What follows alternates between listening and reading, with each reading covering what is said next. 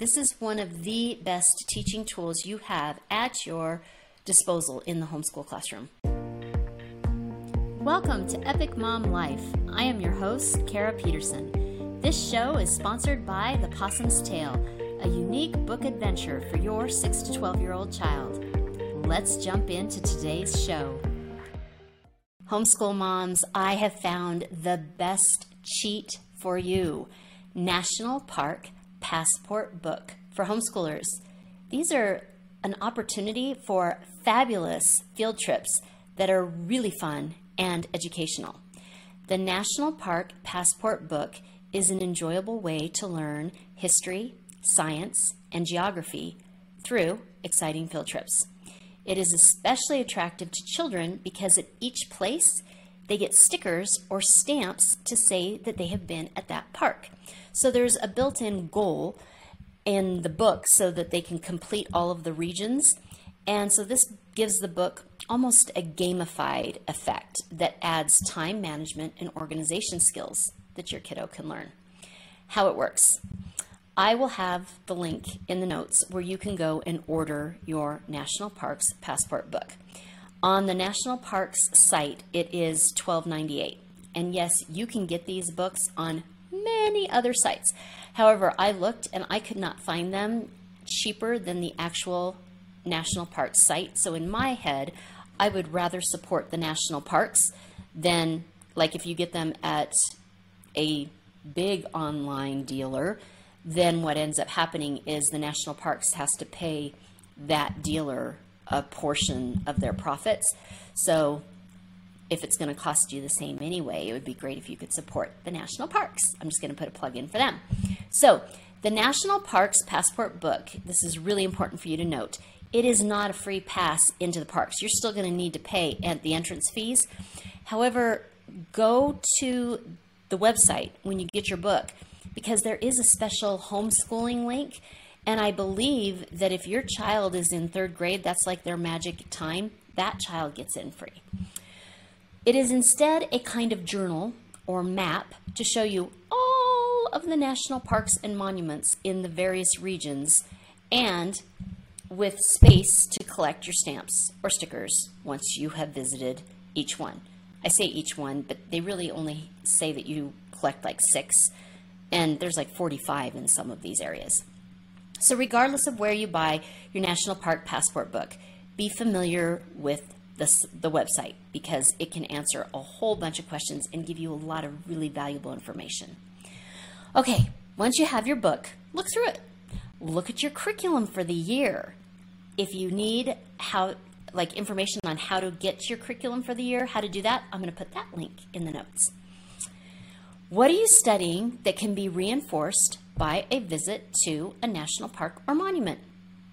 When are your children, for example, going to learn about the Civil War? This one's super easy. If you live far from the east or southern United States, eastern or southern United States, you may want to plan a time when you can pack up the car and have an extended road trip, because there is so much to see over there that can give you so much information. Okay, so as a side note, my son and I did a whole like Eastern United States, Washington, D C trip when he was, I think, in tenth grade or eleventh grade. And I learned about a character named Dan Sickles.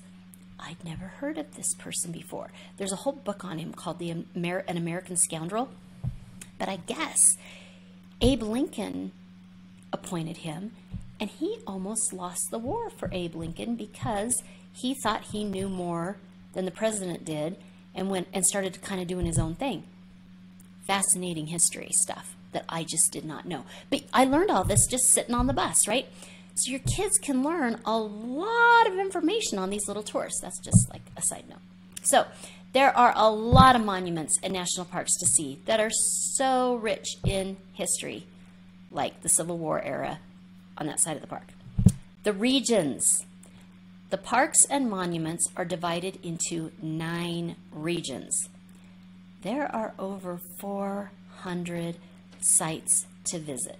This includes national battlefields, national seashores, national monuments, and national historic parks. Region one, North Atlantic region. Region two, Mid-Atlantic region. Region three, National Capital region. So seriously, just within the capital, there's like fifty.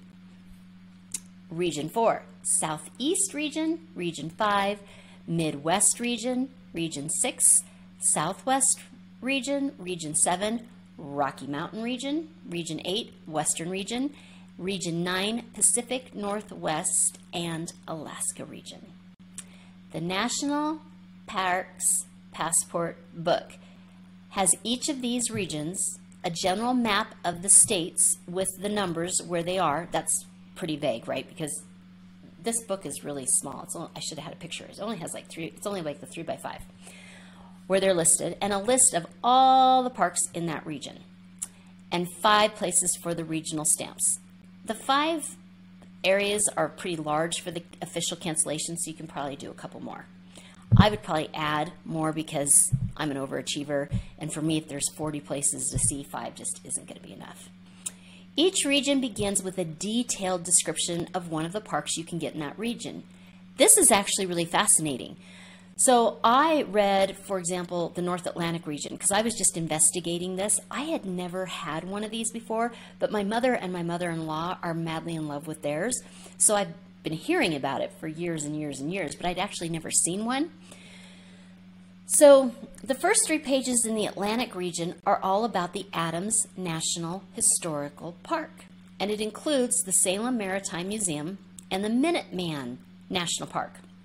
The reason why it includes these is because Adams seems to be the link for the parks in this region. So he seemed to be a big part of this. So what are you going to do? You're going to set your goals. And I have a link in the show notes if you do not know how to teach your kids goals or you want to brush up on that.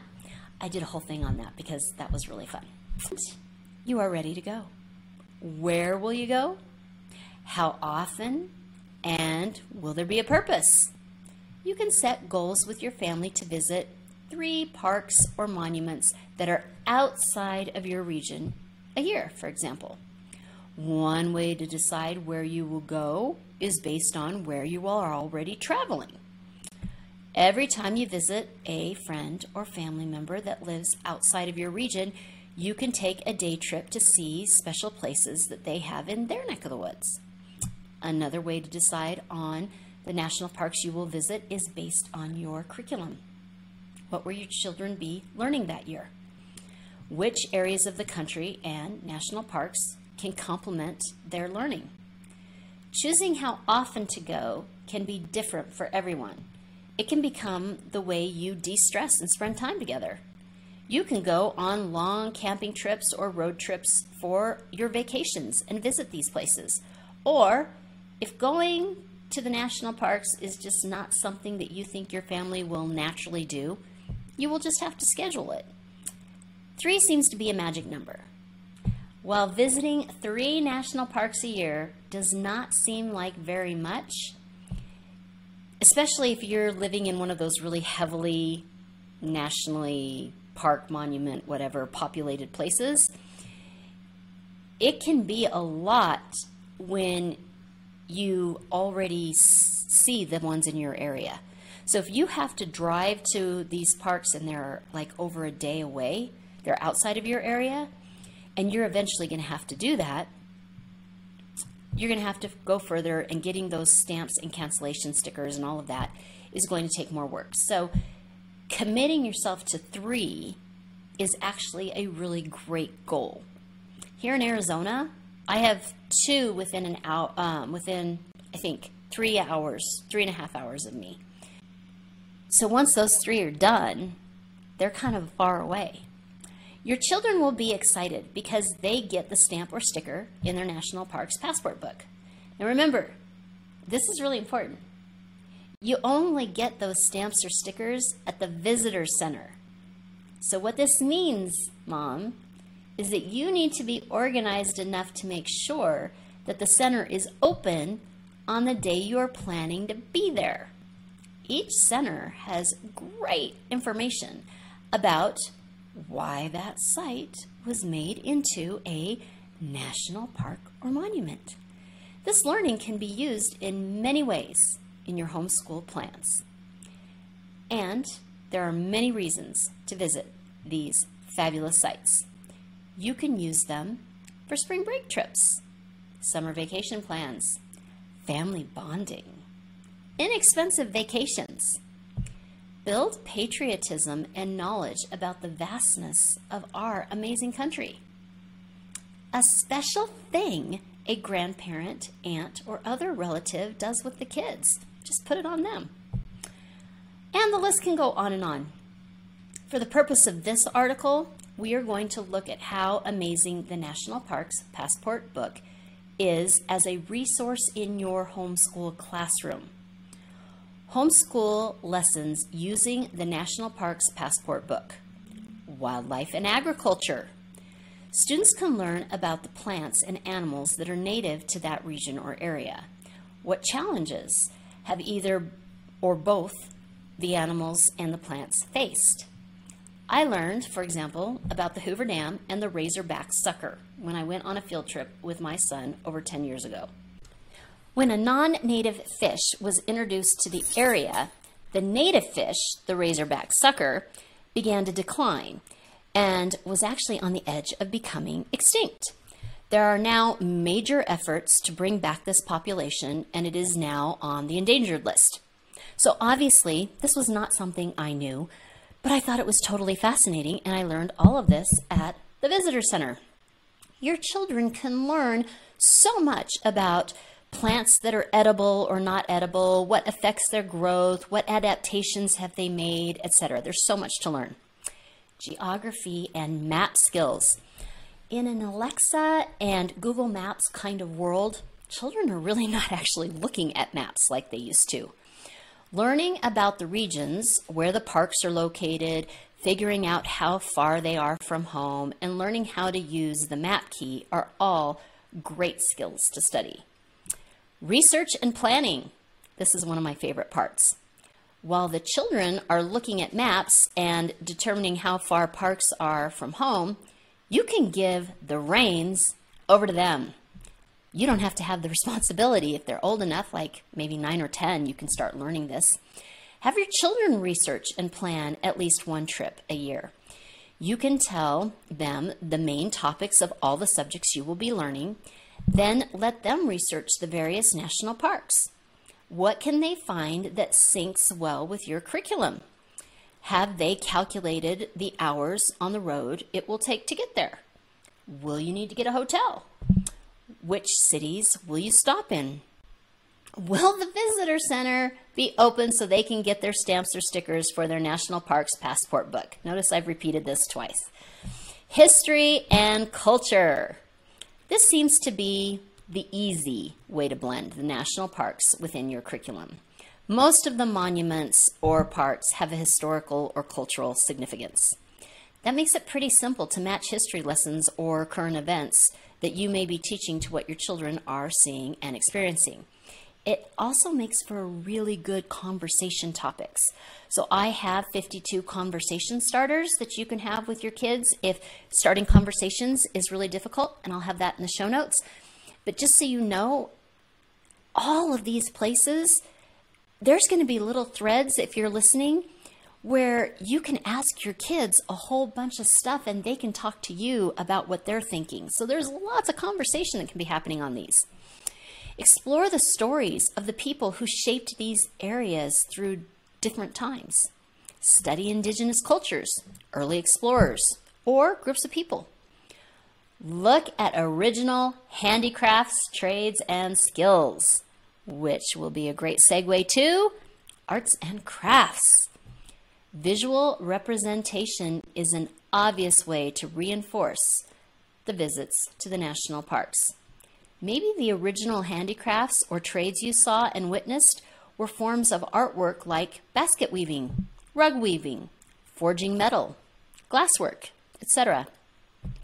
You can explore a form of art with the kids that you all saw on your visit in the expertise of those people.